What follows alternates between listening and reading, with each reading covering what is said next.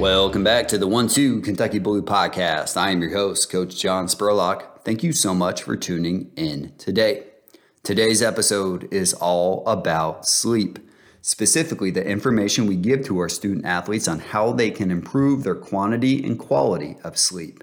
Because one thing that I've said before, and I'm going to say it again sleep isn't the only thing, but it affects everything. And this topic is a topic that I'm extremely interested in, mainly because as soon as I started prioritizing my sleep, I saw a huge improvement in my quality of life. My performance as a strength coach improved. I became a better leader, a better father, a better husband, etc., etc., etc.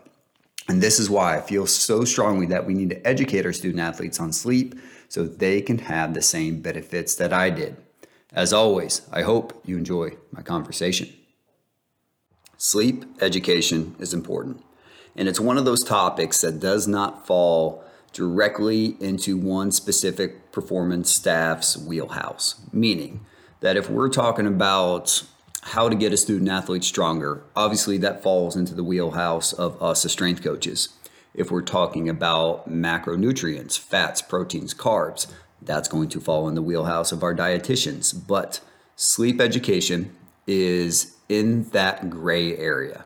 But it is something that we need to make sure that we are educating our student athletes in.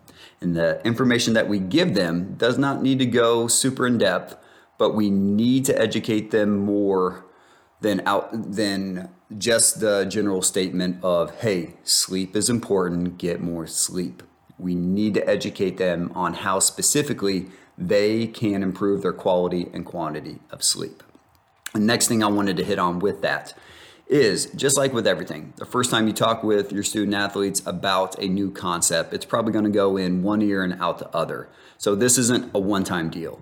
You got to make sure that the information that you go over with them it is reviewed consistently throughout the month, semester, season, academic year, whatever it might be. So you got to consistently review the information that you're going over with them in regards to their sleep education.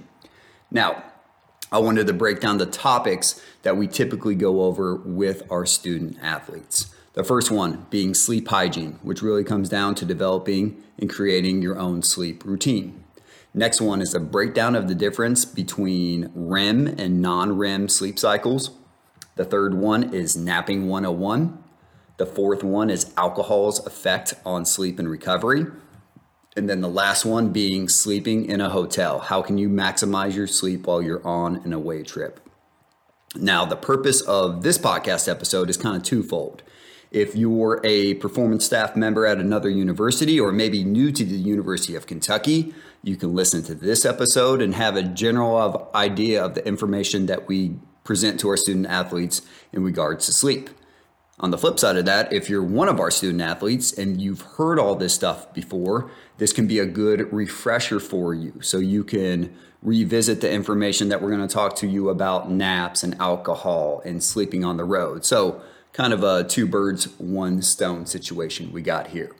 Now, before I move on any further, I wanted to let you know that the information that I'm about to go over and that we typically present to our student athletes mostly comes from a guy named Matt Walker. And he's a professor, I believe, of neuroscience at Cal Berkeley.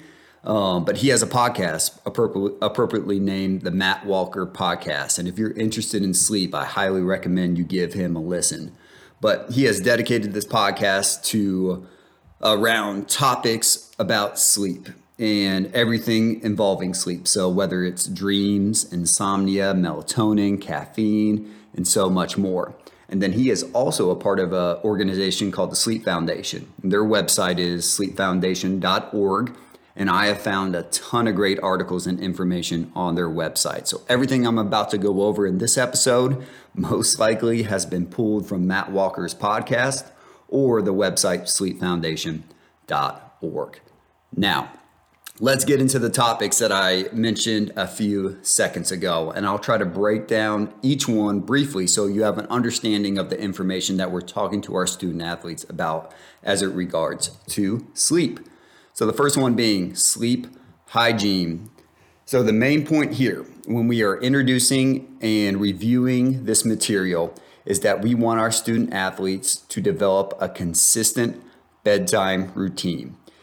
And what that means is that we want them to start prioritizing their sleep.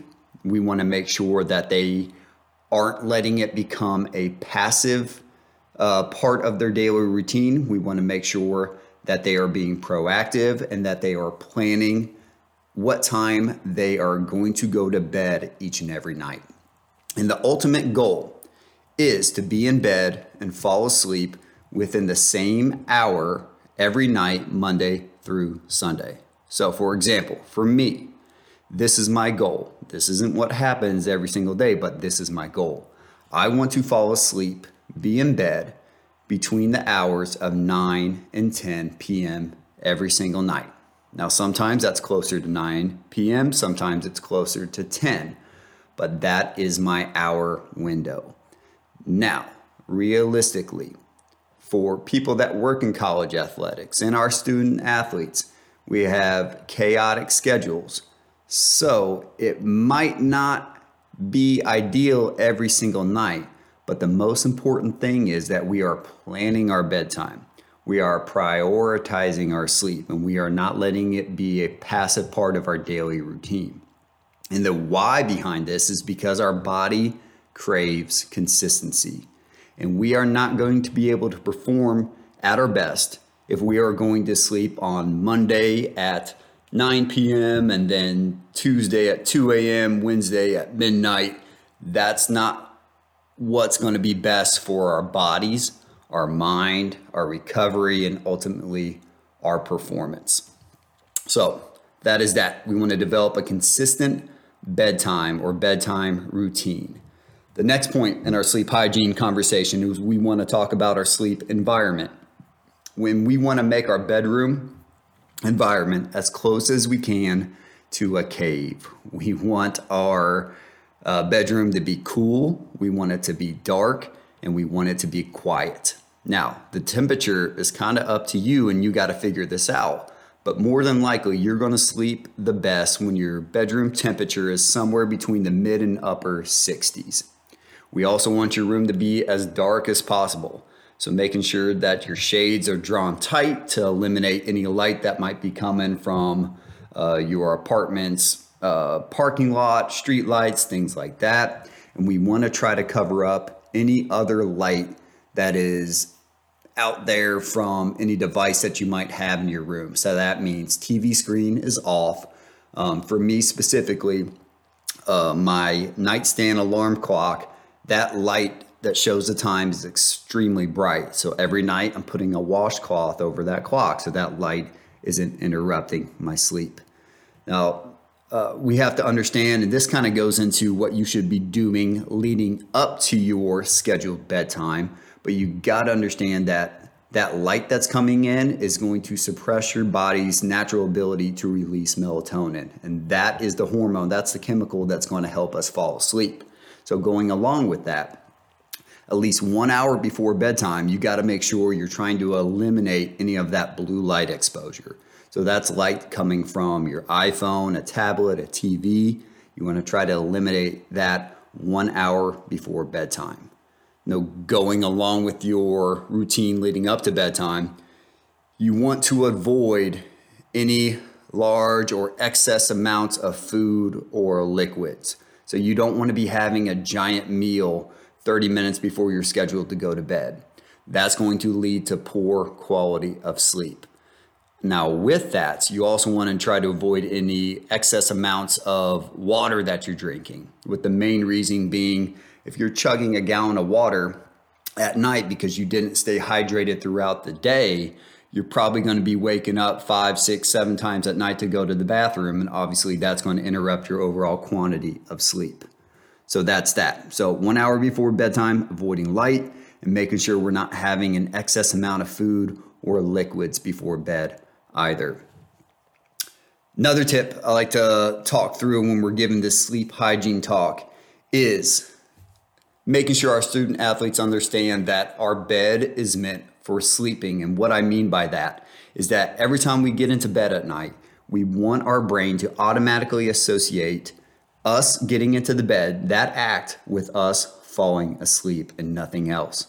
So we want to avoid everyday activities like studying, watching TV, eating. We want to do all of that not in our bed. So study at a desk, watch TV on a couch, eat at your table in uh, your kitchen table.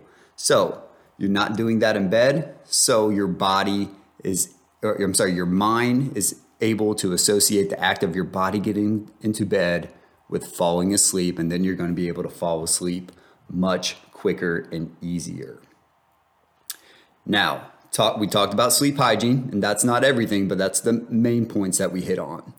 Next thing I like to talk about with our student athletes is just a simple breakdown of the difference between REM and non REM deep sleep. Now, this is going to be a very basic, a very simple explanation because I feel like that is what they need. We don't need to get into the weeds of the difference between those two sleep cycles. But first, we need to understand that REM stands for rapid eye movement, and we're going to define non REM deep sleep first. So, non REM deep sleep. This is when, for the most part, our body recovers. So, this is when our muscles, our tissues repair themselves. This deep sleep is also extremely important when you're recovering from some sort of injury or maybe even a surgery, because this is when the body is going to heal itself the most. So, when we think deep non REM sleep, we want to think, okay, this is when our muscles are repairing themselves. On the flip side of that, we have REM sleep, rapid eye movement sleep. Our brain activity is very high during REM sleep. And this is when our brain repairs and recovers. So, when we have good quality REM sleep, we are able to uh, learn new skills, retain new knowledge, improve our memory, stabilize our mood, be in a better mood, which is obviously not just important in sport, but it's also important in life. Now, as I'm talking through the difference between REM and non REM sleep with my teams, also like to show them a graphic that breaks down an eight hour period of sleep. And in this graphic, they are able to see that deep sleep, non REM deep sleep, is most prevalent within the first four hours of sleep. And REM sleep dominates the last four hours. So, this is why it's so important for us to prioritize our sleep routine prioritize our sleep so we can strive to get seven to eight hours each night so that our mind and our body can recover fully from the stresses that we place on it. So, that is a very simple breakdown of REM versus non REM sleep. And the next thing we go into is napping 101. College kids love to nap. So, this is what we talk about. We emphasize that naps can be good but they also need to be intentional. They need to be planned out, and they shouldn't be consistently used to make up for poor sleep quality or quantity. And here are some of the tips that we talk about when we talk, talk about napping. First thing is do it before 2 p.m. Napping during the late afternoon and evening interrupt our body's natural sleep cycle, meaning it's going to be harder for you to fall asleep if you're taking a nap at 5 p.m. So, nap before 2 p.m. and keep your naps between 10 to 40 minutes in length. Anything longer, when you wake up, you might be drifting into a, a, deeper sleep. Is going to feel you. You're going to feel more groggy when you wake up. The next tip is if you're going to nap before a workout with your strength coach or a practice, leave at least 30 minutes between when you're waking up from your nap and the start of that practice. This will allow your body and mind to fully click back on so you're ready and focused for whatever activity you got coming your way. Next thing is more of a research quick tip. It's that if you wear a sleep mask when you nap, your perceived quality of your nap is automatically going to go up. So even if you do only have 10 to 20 minutes to take a nap, if you wear a sleep mask, the research says your perceived quality is going to go up. Research also says that if you consume a small amount of caffeine before your nap, this helps alleviate that grogginess feeling that you have when you wake up. And this happens because caffeine typically takes about 30 minutes to fully kick in. So if you take a small dose of caffeine before your nap, you nap for 20, 30, 40 minutes. When you wake up, that caffeine will have kicked in. You're not going to be groggy when you wake up. Last tip is if you can't nap, sometimes we got busy schedules and you can't squeeze a nap in when you normally would. The next best thing is to get outside, get into some direct sunlight, and that is shown to provide the same energy boost as a short nap. So if you can't nap, get out in the sun, get some direct sunlight, and hopefully you have the same energy boost that you would get after taking a nap. Next topic we're going to talk about is alcohol and alcohol's effect on sleep. Now, we all know alcohol has some terrible effects on our mind, our body, our recovery, etc. But for this part of this podcast, I'm just going to scratch the surface as it pertains to our sleep. And the first thing you need to understand that the sedative effects of alcohol are not the same as our body's natural ability to fall asleep and stay asleep. Some people think that alcohol is a sleep aid, and that is 100% false. Sedation is not the same as sleep.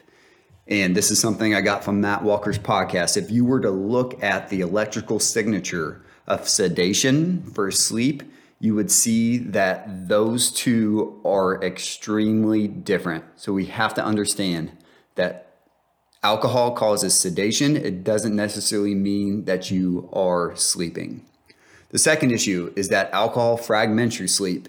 Uh, it causes you to have short awakenings that you don't remember, resulting in uh, your sleep being less continuous. And this is why, after a night of drinking, you wake up and you don't feel restored. You don't feel refreshed because your sleep has been fragmented. And the reason for this is because alcohol stimulates the fight or flight branch of your nervous system, which is your sympathetic nervous system. Um, and this is caused by alcohol spikes are released in cortisol, which is our stress hormone. So typically, when we fall asleep naturally, cortisol drops. But with alcohol, our sleep is fragmented. We're not uh, as easy to fall asleep because cortisol starts spiking because we have alcohol in our system. And the third concern with alcohol is that it blocks our REM sleep cycle. And we've already talked about how important REM sleep is to our overall well being. But uh, when our REM sleep is limited, so is our recovery process. So, the moral of the story when it comes to us recovering, when it comes to our quality and quantity of sleep, there is no good effect that alcohol has on that process. And we have to be aware of that. Now, last but not least, we have sleeping on the road, sleeping uh, in a hotel. Now, how do we maximize our sleep when we're on the road, staying in a hotel? And the first thing that I like to come back to is the concept that we need to understand that we can only control so much. But what we can control, we got to take 100% ownership in that and by doing that, we're going to help maximize our sleep quantity and quality while we are staying in a hotel. Now, during this talk with our student athletes, I like to bring up the study that was done that looked at the most common reasons why people had poor quality and quantity of sleep when they stayed in a hotel.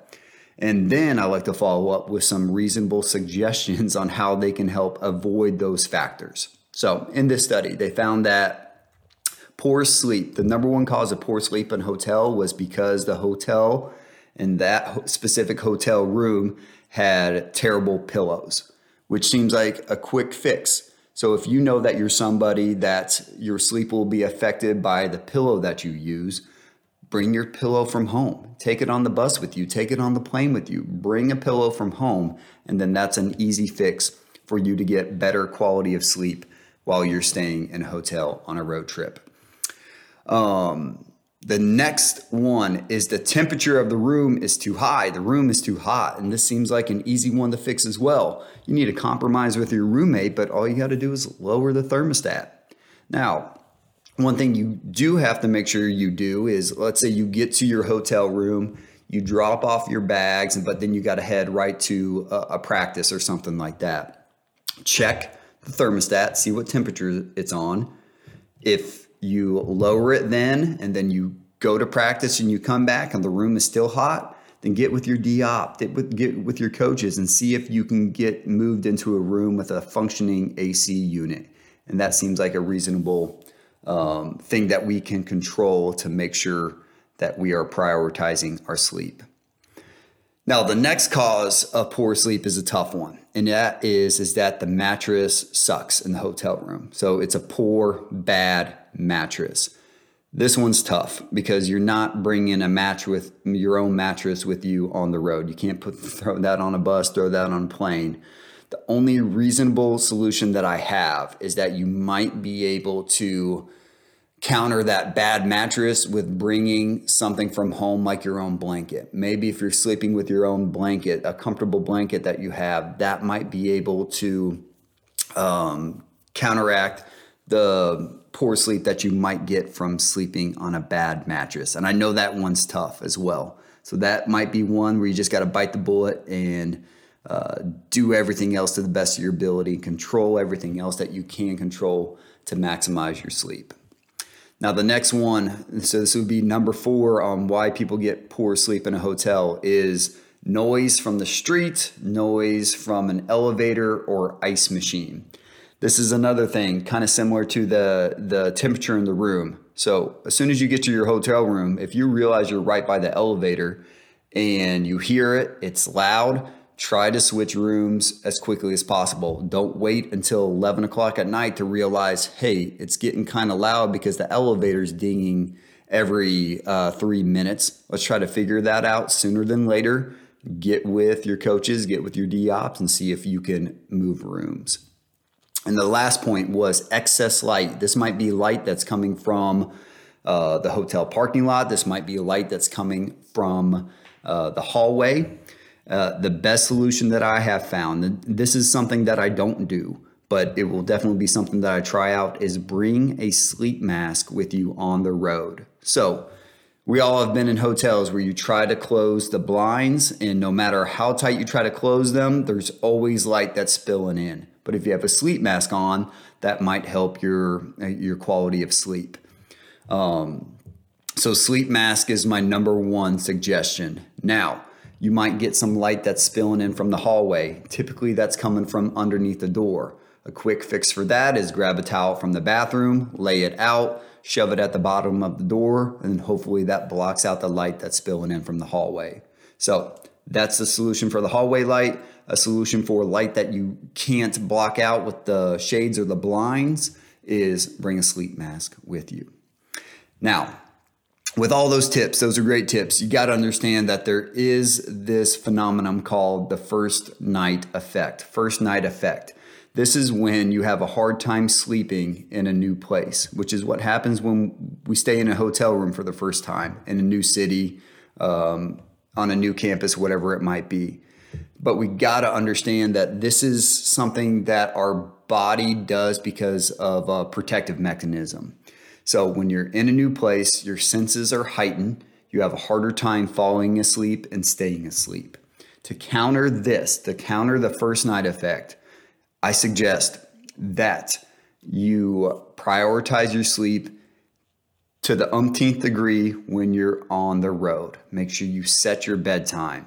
Make sure that you're trying to maintain your night, nightly rituals just like you would do if you were back on campus. And then try to make your hotel room environment as close as you can to your room at home, making sure that the temperature is the same, that it's dark, it's quiet, all those things that you can control.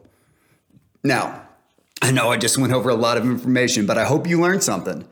Um, but the last thing I want to leave you with is this you can't manage what you don't measure. So, all these tips have been great, right? But you need to make sure that you are tracking your quality and quantity of your sleep. So, you know what is and isn't working for you in regards to your sleep routine and sleep habits. Now, this doesn't need to be done with a special device or an app that costs a bunch of money. There are plenty of free apps out there, you just have to look for them. But part of prioritizing your sleep is tracking your sleep. And this simple act will help you so much in the long run as you try to maximize your recovery and ultimately your performance. As always, thank you so much for listening. Reach out to us with any questions or comments by emailing us at ukstrength at uky.edu. Thanks and go cats.